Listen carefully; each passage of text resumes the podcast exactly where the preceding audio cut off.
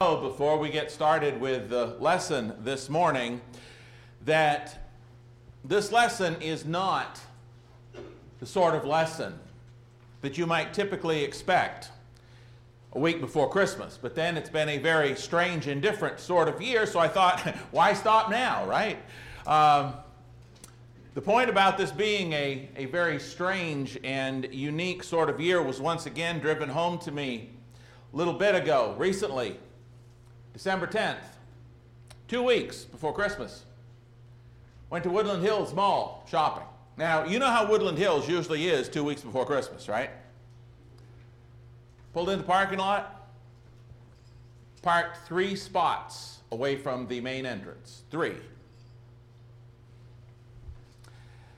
As we went through the mall, there were stores that were no longer there. There, were, there was one major chain that, even though the mall was open, their bars were down over the store door entrance inside the mall.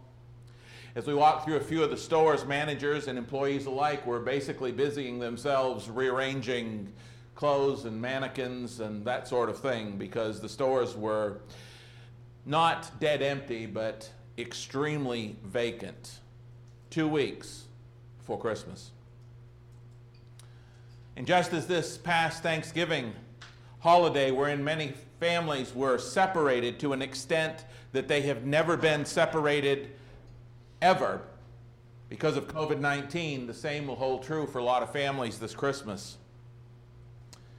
In fact, with the amount of restrictions and separations and hospitalizations and sadly, tragically, even deaths that have been caused by complications from this thing, I dare say that many families, for many families, the holidays will probably never be the same again. And if we stop to, consider where we were just one year ago, doesn't it seem like it was a lifetime ago? Do you remember a year ago at this time? Do you remember when you couldn't find a parking place 33 places from the front door of a major mall? Do you remember a mere year ago at this time when we were free to travel and come and go as we pleased with neither mask, restriction, or risk of infection from this thing? It's, it's hard to imagine when we stop and look back all that's happened to us over the past 12 months as COVID has so deeply affected us all. Look at the announcements this morning and all the times that word came up. I dare say that if anybody had told us last year at this time, just 12 mere months ago, what was going to happen to our world, both our world at large and our own individual world, we'd have thought they were crazy. We would have wanted to have had them institutionalized, that the world could go where it has gone over the last 12 months. And yet here we are. So I say that to say this as I, as I stop to consider where we are in our world right now, as opposed to where we were just a mere 12 months ago, I couldn't help but think of several comparisons, several similarities, and several applications between some of the elements of our current situation and those circumstances outlined for us in the book of Job. Apparently, neither could James, the brother of Jesus, in his day either. So, before we actually get to the book of Job, which serves as the focus of our morning lesson, I'm going to ask you to turn to me to the book of James. Because I want to begin by taking a look at what James wrote by divine inspiration about Job in his epistle. Apparently, the book of Job was very applicable to the situation that James was facing as well, and those of his day. And I want us to notice as we read through James here just a little bit the comparisons, the uh, implications, and the applications to our situation today because they are completely inescapable. James chapter 5, beginning at verse 7.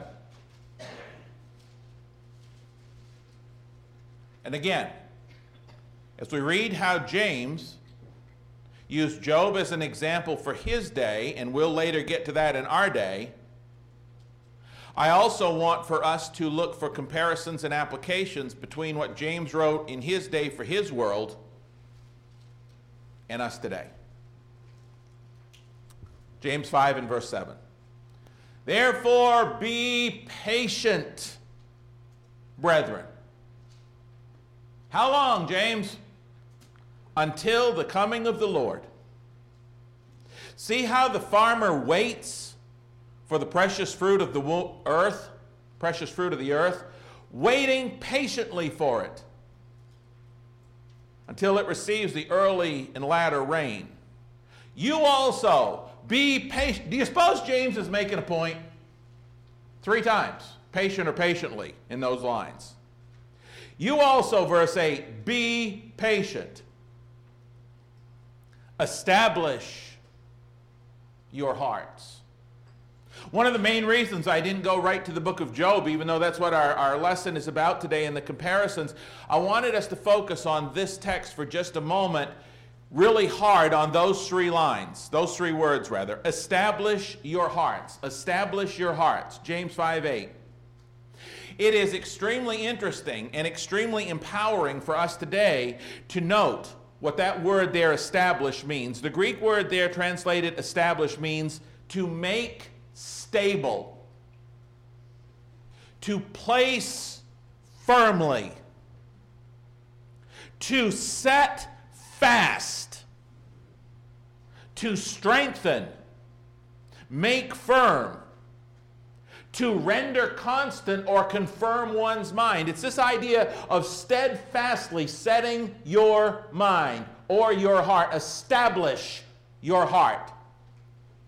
I want to, just for illustration's sake, point out a few other verses, and we're not going to turn to them, but I, want to point out a few other verses where this same Greek word for establish is used, but it's not necessarily translated as established to show you that it means to set it, to lock it, to make it firm. For example,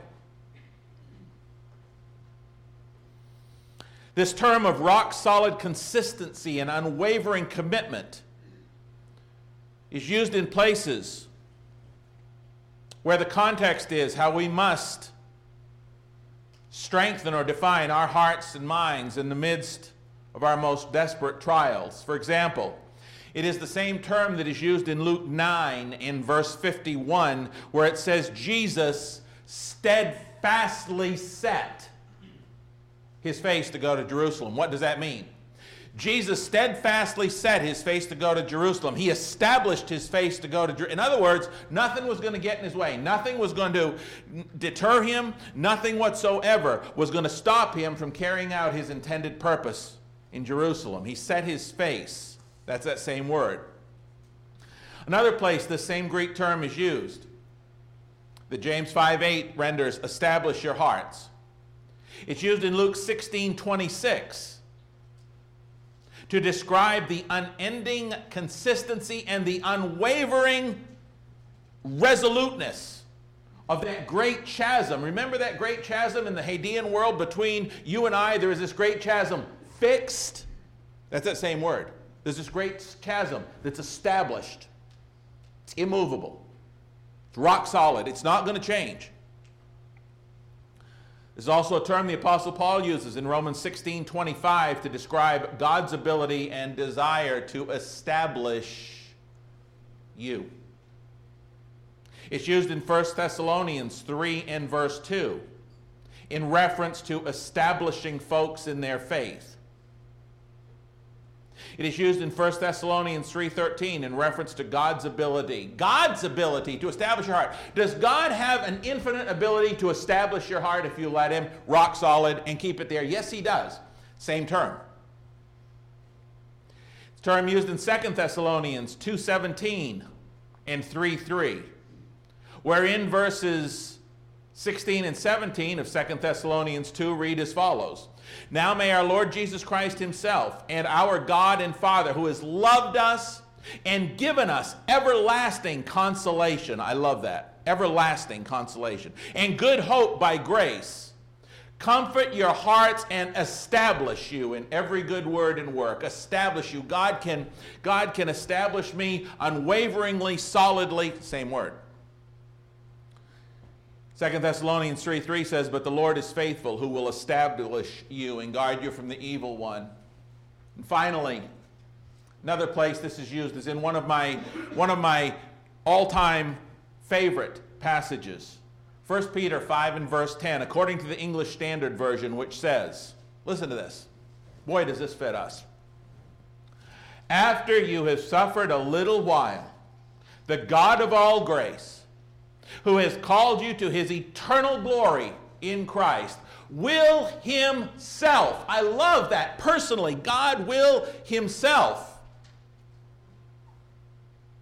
restore, it says. Confirm, that's that same word, confirm. Strengthen and establish you. Having established, well, what that word establish means in James 5 and verse 8, let us go back there and start again. James 5 8. You also be patient. How do we do that, James? Establish your heart. All of those terms we've talked about. Establish your hearts, for the coming of the Lord is at hand. Do not grumble against one another, brethren, lest you be condemned. No matter how difficult the situation, no matter how hard the struggle, no matter the weight of, of, of the trial doesn't give us the right to take it out on those around us. Doesn't give us the right to grumble against our brethren, no matter what. He continues in verse 9 Behold, the judge is standing at the door. My brethren, this is written to church members. Two church members, four church members, about how they treat church members. My brethren, take the prophets. He's going to take right here and he's going to say, okay, here's your example. Take the prophets who spoke in the name of the Lord as an example of suffering and patience. That's what he's been talking about in the previous verses. Indeed, we count them blessed who endure. You have heard of the perseverance of Job, and you've seen the end intended by the Lord, that the Lord is very compassionate and merciful. Don't, don't miss that last line. He said, You've seen the end intended by the Lord. The Lord's eyes were on the end of that situation. They were, they were to show Job how merciful and compassionate he is. And, and we're going to talk about this a little bit more later, but he says, The perseverance of Job you've heard about and you've seen the end intended by the Lord. Don't miss the importance of that phrase, that the Lord is very compassionate and merciful. The book of Job itself is nothing short of absolute and blessed assurance. We sing the song, Blessed Assurance. The book of Job could be subtitled Blessed Assurance because that's what it is. It is absolute and blessed assurance that if one remains firm, confirmed, strengthened, established, resolute, resolved, unfailing, and unflinching in their hearts and minds, insofar as their faith in God, despite the worst that the world can throw at them, they are absolutely guaranteed by God Himself of a sure and certain reward and deliverance in the end. That is the book of Job. That's the book of Job. You want the whole 42 chapters in a nutshell? Boom. There they are. So I want to take a look this morning at seven comparisons of application between Job's situation and our current one, as we have discussed with this COVID thing. Book of Job. We know it very well, so we're going to actually read very few verses. First off, point number one. In chapter one, Love to hear those Bibles turn. Still lament electronic Bibles. They don't make a noise. First off, in chapter 1, we would note a little thing that, that might, might have escaped us previously in, in just reading over the chapter, and that is this. It was during some of their days of feasting that all 10 of Job's adult children were together eating and drinking when disaster struck and they were all suddenly killed. It was during some of their days of feasting. Job chapter 1, verses 1 through 5, verse 13, and verses 18 through 19. And as I read that and considered it, I thought, well, you know what? Due largely to COVID 19, we too have seen far more deaths than usual within the biological families of our spiritual brothers and sisters in Christ here at Chouteau Hills, both leading up to and during our current holiday season, our days, if you will, of, of eating, feasting, our celebration days.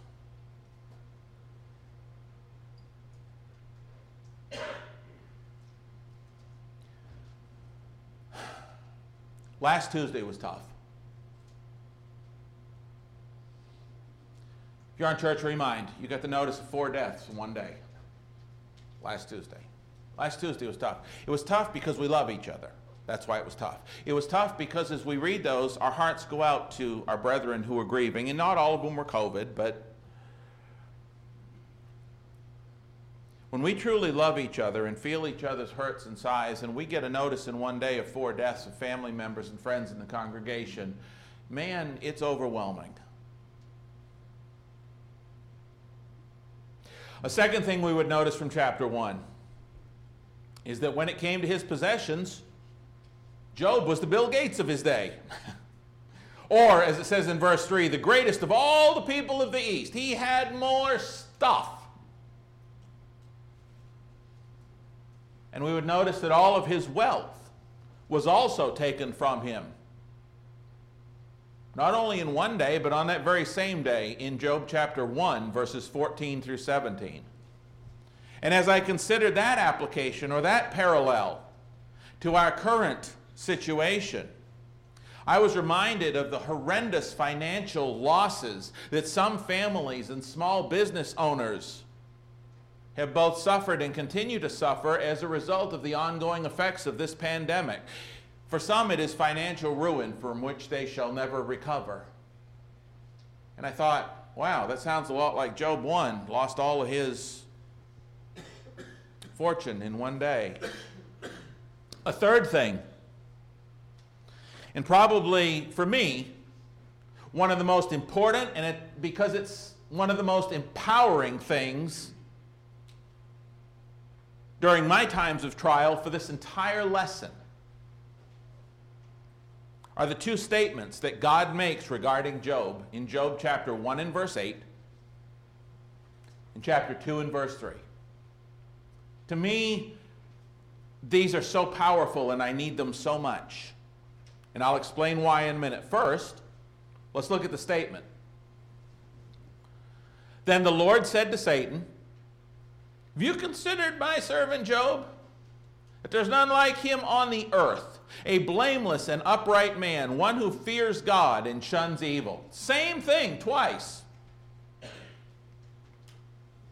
While we almost always speak of our need, we, we continually preach and talk about our need to have faith in God, and, and that's absolutely true. One of the things that we don't focus on quite so much is, at least in this case, this shows that God had faith in Job, doesn't it? If you notice my servant Job down there, let me tell you about him. God had faith in Job. And I'm going to tell you why that helps to empower me and strengthen me, whether it's COVID or anything else, and some of the complications. Think about this. Put together a couple of texts here for you. As I consider the words of Psalm 139,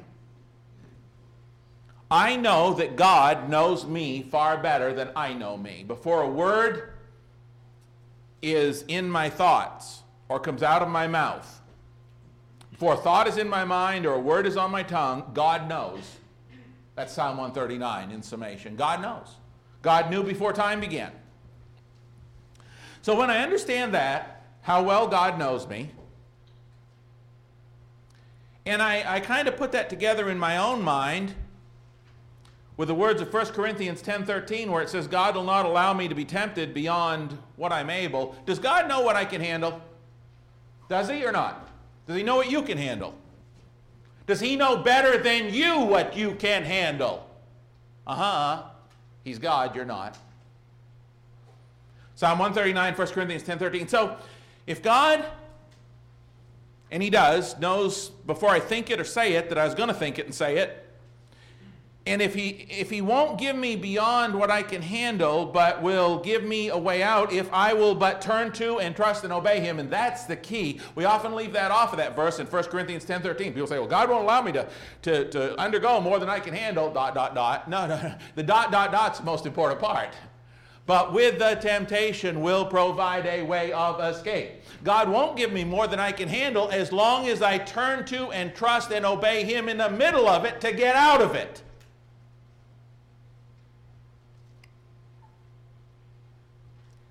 But here's the thing when I'm struggling, therefore, I like to, I like, in my own mind, in my own mind, I like to picture, and I can't say it happens or anything like that, but I like to at least picture, based on the example Job, I like to at least picture to empower me. You know what? Wouldn't I love to have God say to Satan, hey, have you considered my servant Doug? Wouldn't that be empowering? Have you considered him?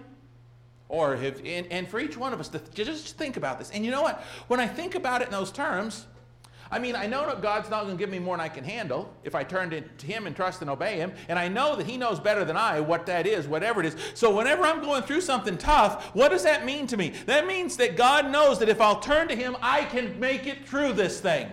That's what it means. And I just picture Him saying, See my servant Doug? You see, if I picture it that way, you know what that does to me in my, in my need for strength? You know what that does to me? That means I don't want to let my father down if he's got that kind of confidence in me to allow me to, to undergo this thing. I don't want to let him down. If he has the kind of faith and confidence in me that he allows me in this situation because he knows if I lean on him, I can get through it, then I'm going to give it everything I've got to reward his faith in me. That's what I'm going to do. After all, that is exactly the example we see in Job in the face of such awful and unthinkable news. Job, when he got this news that day, I mean, sometimes we get bad news, and over the course of weeks and months, we can kind of learn to deal with it. But that day, what does he do? When he gets all that bad news, he never allowed his faith to waver or his commitment to falter. As we see in his immediate response to the tragic news he just kept on receiving, you know what he did? Fell to his knees in reverent worship to the Lord his God. Look at chapter 1, verses 20 and 21. And Job arose. He's got, oh, here it is, all just stacked on him, piled up. Your family's gone, your kids are dead, your fortune's gone, your servants are gone, your holdings are gone. Then Job arose, tore his robe, shaved his head, signs of deep mourning, and he fell to the ground and he worshiped and he said, Naked I came from my mother's womb, and naked shall I return there. The Lord gave and the Lord is taken away. Blessed be the name of the Lord. And in all this, Job did not sin or charge God with wrong. Wow! How many people do you know when they're going through something? Well, if God was only real, well, if God was truly a loving God, Job did not charge God with wrong. He may have lost everything on earth, but he had not lost his faith in the God of heaven. Kind of reminds me of the words of Habakkuk in Habakkuk chapter 3, verses 17 through 19. Habakkuk says, Though the fig tree may not blossom, nor fruit be on the vines, though the labor of the olive may fail and the fields yield no food, though the flock may be cut off from the fold and there is no herd in the stalls. In other words, famine, starving, whatever, he says, Yet I will rejoice in the Lord. I will joy in the God of my salvation. The Lord God is my strength. My strength is not in what I have. My strength is not in what I eat. My strength is not in what happens to me. My strength is in the Lord my God, and nothing that happens on this earth is going to change the God of heaven. He is still good all the time. Earthly loss does not change or affect the ultimate and infinite love and goodness of the Lord my God. A fourth lesson or comparison of application between the book of Job and these days of COVID is found in Job 2 and verse 9. Then his wife said to him, Do you still hold fast to your integrity? Curse God and die. Can you imagine? Now, I understand Job's wife had lost everything Job had. They were her kids too. I, I understand that. But here, he's lost everything but her, pretty much. Everything but her. Kids, the house, the fortune, houses, servants, all of it. And, and, and his world on earth is his wife. That's all he's got left. And you're trying to do the right thing, you're Job, you've got this integrity, and, and you're, you're, you're, you're hanging in there. And she says to him basically, Are you nuts? You brought all this on us. Curse God and die.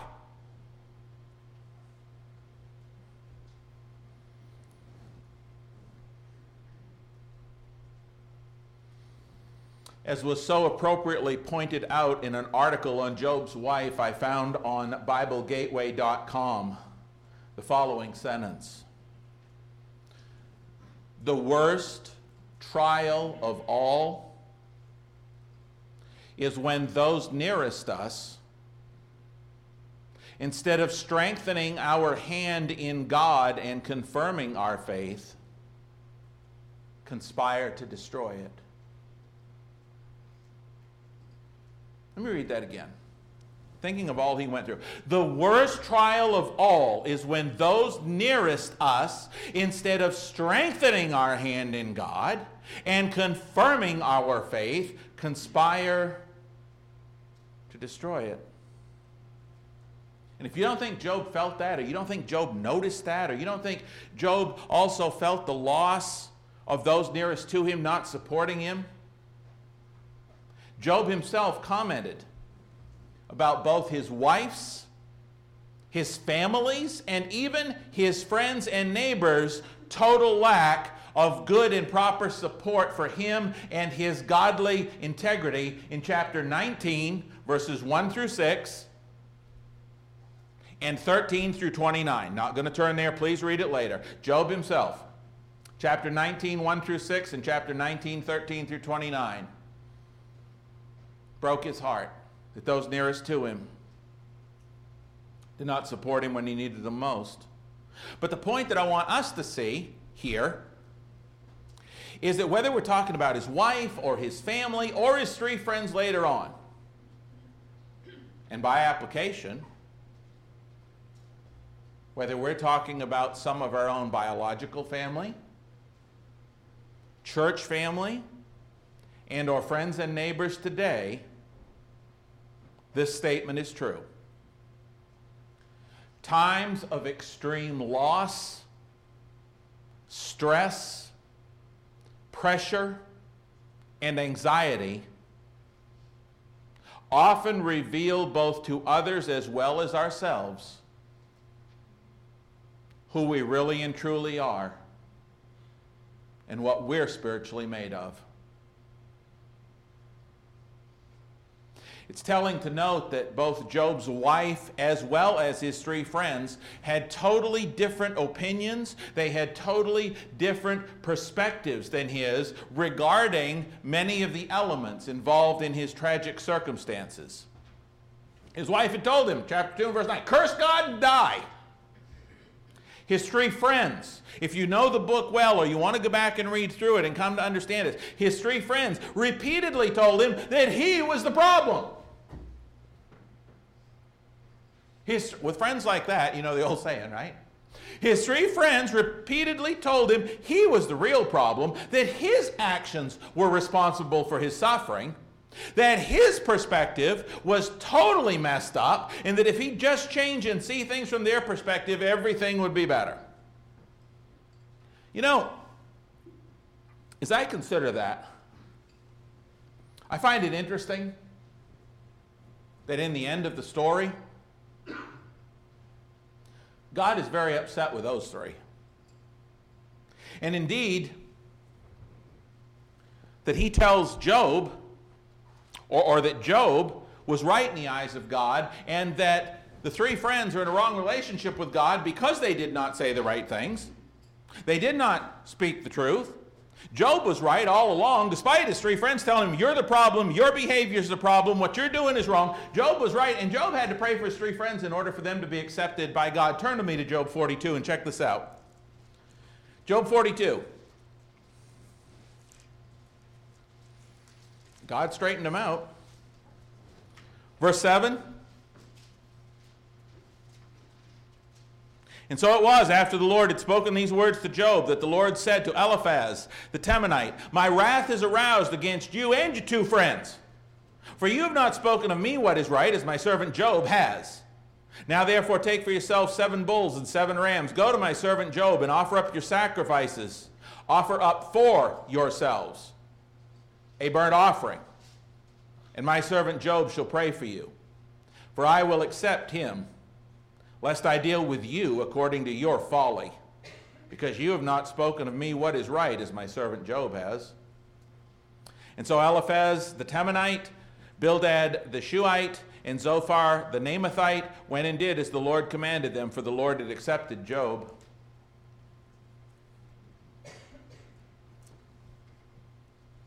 You know, one of the things that is just so amazing to me and it's true, and it always has been, I guess. But as I think about his three friends and, and what they said, and Job saying, No, no, I, I this, I, I, I know this is right with God. If, if I mess this thing up, may God punish me. And I'm paraphrasing, but I'm, I'm summarizing chapters here. One of the things that is amazing to me is how people that love each other so deeply can sometimes have such diametrically opposed opinions and viewpoints regarding the hows and whys of any particular painful situation that they have let it affect that deep love, and it shouldn't.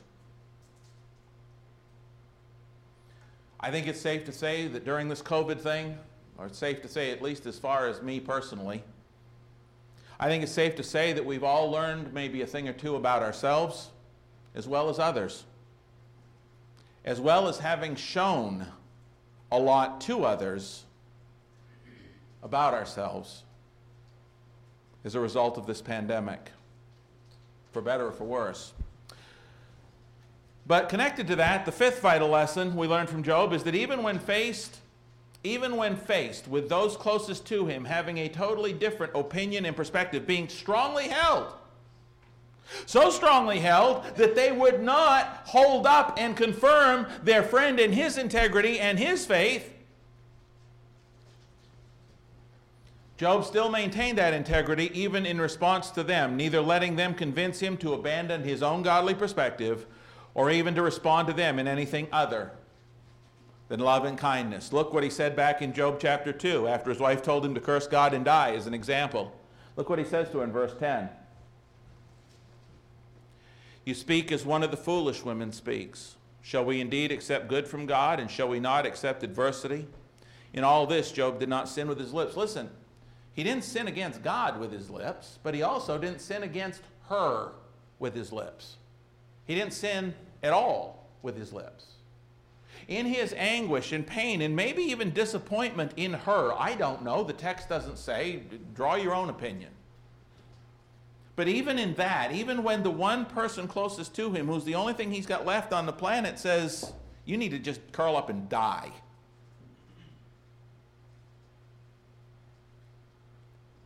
Even though as I read that in my own mind, I can almost just hear his, his, his heart and his spirit just uh, last straw. But yet, Job does not fire back. Job does not sin with his lips against God or her. A sixth lesson, a sixth lesson or comparison for us to consider as we consider the parallels between the book of Job and some of our own COVID calamities and losses is that Job, although being incredibly faithful, was still only human. I will never, and I know it probably, I don't think it was original to him, doesn't matter, but I will never forget the line, one of Eric's Wednesday night classes. Even the best of men are still men at best. And Job, despite his great faith, despite being so incredibly faithful, he was still only human. And so he continued to try to figure it all out. He continued to reason, well, if I've done this or I've done this, then okay, but I haven't, so how come? And, and I know if I had transgressed God's word over here and done this, that, that this would be just, but I haven't done that, so why am I here? Again, paraphrasing a whole capsulized bunch of verses in the book of Job. He continued to try to figure it all out, and he eventually became so frustrated because it wasn't making any sense to him as to why he was where he was. He questioned God at length. Now, now, let's get something clear here. It is not a sin to question God. It is not a sin to pray and question God as to why. That is not a sin. Okay? Because if it was, Jesus sinned. What did he say on the cross? My God, my God, why have you forsaken me? Did Jesus question? Yet he never sinned. So it's not a sin to ask God, God, why? Why?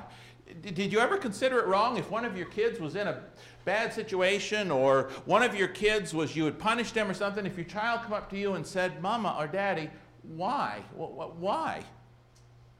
That's not a sin. That's not wrong, is it? Uh, wouldn't it be great if your kids asked for an explanation why they've got to be whatever? Why can't I have four pounds of chocolate before dinner? well, I'm glad you asked. Let me explain that to you. What is a sin, however? What is a sin? Is to fail to trust and obey Him whether he immediately gives you the answer or not. What is a sin is to stop trusting him, whether he answers you or not. You know, we need to keep on trusting and obeying him even if we never get an answer, the same way that both Job and Jesus did while enduring their sufferings. What did Job say in Job 13 and verse 15? One of my most remembered verses from the entire book. Job 13 and verse 15. Yea, though he slay me, yet will I trust him. Job said, He'd take my life, but I'm still going to trust him. What did Jesus say on the cross? Uh, I'm sorry, what did Jesus say in the garden? Not my will, but yours be done. Three times. Point again. It's not a sin to question God.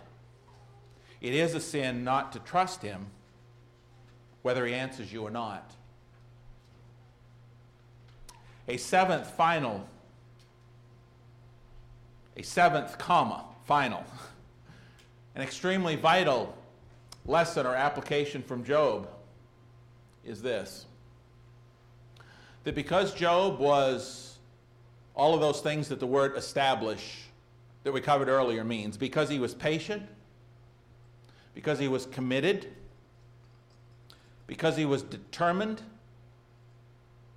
and because he was undeterred in his faith in God.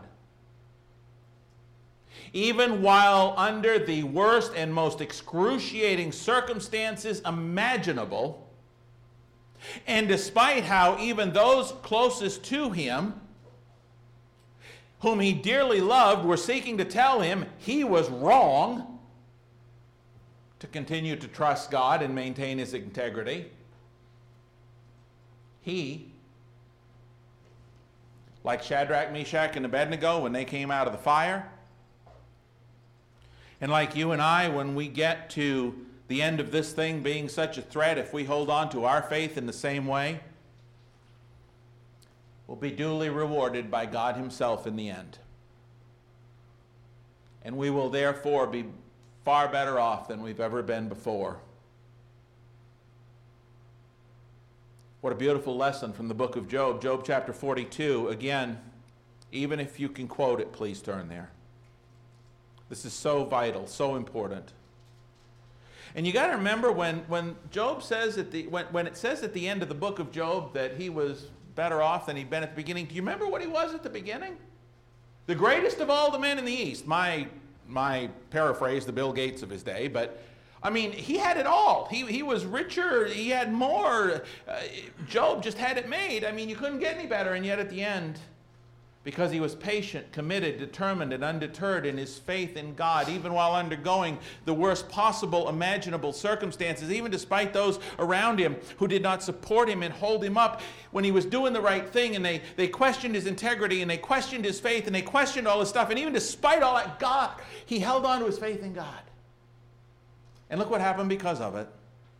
Verse 10, chapter 42. And the Lord restored Job's losses when he prayed for his friends. That's important too. Job prayed for those who had told him he was the problem. Indeed, the Lord gave Job twice as much as he had before. Then all his brothers, all his sisters, and all those who had been his acquaintances before came to him and ate food with him in his house. And they consoled him and comforted him for all the adversity that the Lord had brought upon him. Now, again, I urge you to go back and read chapter 19 and the verses I told you earlier because even his own friends and family wouldn't look at him in the midst of this stuff. Each one gave him a piece of silver and each a ring of gold. Now, the Lord blessed the latter days of Job more than his beginning for he had 14,000 sheep, 6,000 camels, 1,000 yoke ox, and 1,000 female donkeys. He had seven sons, three daughters, gives their names. Says in verse 15, In all the land were found no women so beautiful as the daughters of Job, and their father gave them an inheritance among their brothers. He's got 10 more children. Now, there's all kinds of debate here as to whether he remarried or something happened to his wife, but Bible doesn't say. So, as far as my own personal thoughts here is, is Obviously, he's having 10 more children, so he and his wife are doing just fine. In his faithfulness, there was forgiveness. After this, Job lived 140 years and saw his children and grandchildren for four generations. So Job died old and full of days. He must have been old. 140 years. Hmm.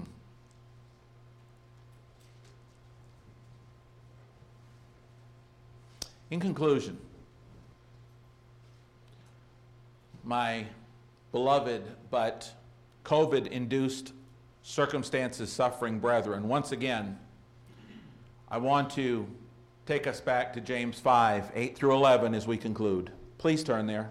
I know we've read it once, but it was a beautiful beginning spot and it's a beautiful ending spot. James 5 8 through 11, my beloved brethren, you also be patient. How wonderful this is for our pandemic problems today. You also be patient. Establish your hearts, for the coming of the Lord is at hand. Do not grumble against one another, brethren, lest you be condemned. Behold, the judge is standing at the door.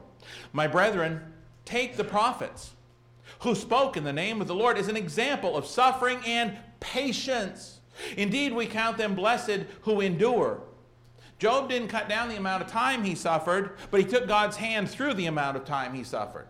You have heard of the perseverance of Job and seen the end intended by the Lord. The end intended by the Lord for us to see is how wonderful and gracious and compassionate and merciful he is. Brethren, it is not the current struggle, but the inevitable end intended by our compassionate and merciful God that we must remain focused upon. That's the message from James.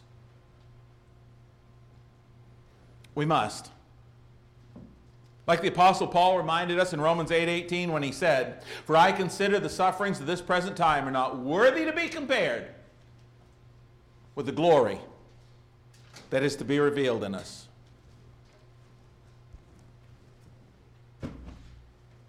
Make no mistake about Job's situation. Make no mistake that just like Job's situation, where he lost 10 of his children, when this thing comes to an end, as the risk it is right now, I think it'll always be with us, but as, as the problem it is right now,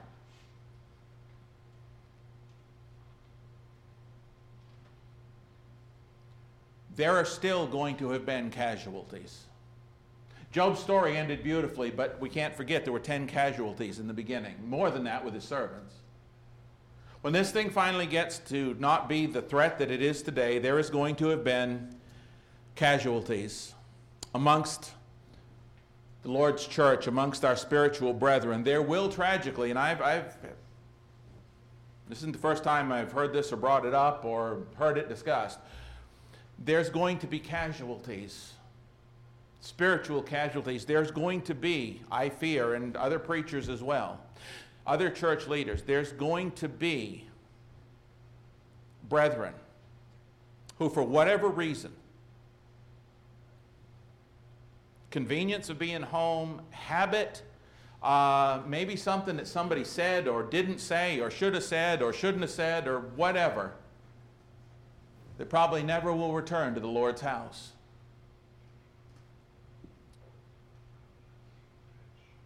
It is up to each one of us, each one of us at home, each one of us in the pulpit, and each one of us in this building. It is up to each one of us and nobody else but us to make sure that we are not one of those casualties. To make sure that we, like Job, establish our hearts, maintain our integrity, and walk through the fire, not in fear, but in full and abiding faith in our Heavenly Father, so as to receive the reward He has promised at the end. Speaking of the end, the question this morning is not, are you ready for the end of COVID 19? That is not the most important question this morning. The most important question of the morning is this Are you ready for the other end? Are you ready for the end of this life? Whether it's cancer or COVID 19 or a car crash or, or whatever else of a million other ways that, that, that people's spirit is separated from their body and they leave this earth. Are you ready for that end? Because it's not going to matter in the end how it ends. What's going to matter is it's going to end. And rather than worry about how, we need to put a lot more focus on worrying about am I going to be ready when that end comes? Are you ready? That's the end you need to be concerned with. In God's infinite love, mercy, and compassion, He has provided the means for us to be ready. I heard recently somebody discussing the fact they said, Well, I was talking to the friend, and the friend said, Well, well certainly God is so loving that nobody would go to hell. That's not true. Number one, Jesus said many would take that wide path. But here's the thing God is so, God is so loving that he sent his son, as, as Kurt pointed out earlier in the service, God sent his son to pay for your sin, to die for you, to face the equivalent of eternity in hell for every sin you've ever committed. How much more loving can he be? The question isn't, is God loving? The question this morning is, are you loving enough of God that you are willing to obey him? John 15, uh, 14 and verse 15. If you love me, you'll obey my commandments. The question isn't, does God love me? Oh boy, does he ever. He loves you the same way because he gave his son for all of us. The question is, do you love God enough to accept his love? If you do that this morning by being baptized into Christ, we'd love to have you do that. If you need the prayers of the church, um, if you need the prayers of the church, that you will take lessons like these in Job and that you will get through this thing and come out on the other end rewarded and you're struggling maybe with your faith or questioning if there's anything we can do to help you this morning, are you ready for the end? Please make that choice now as we stand and as we sing.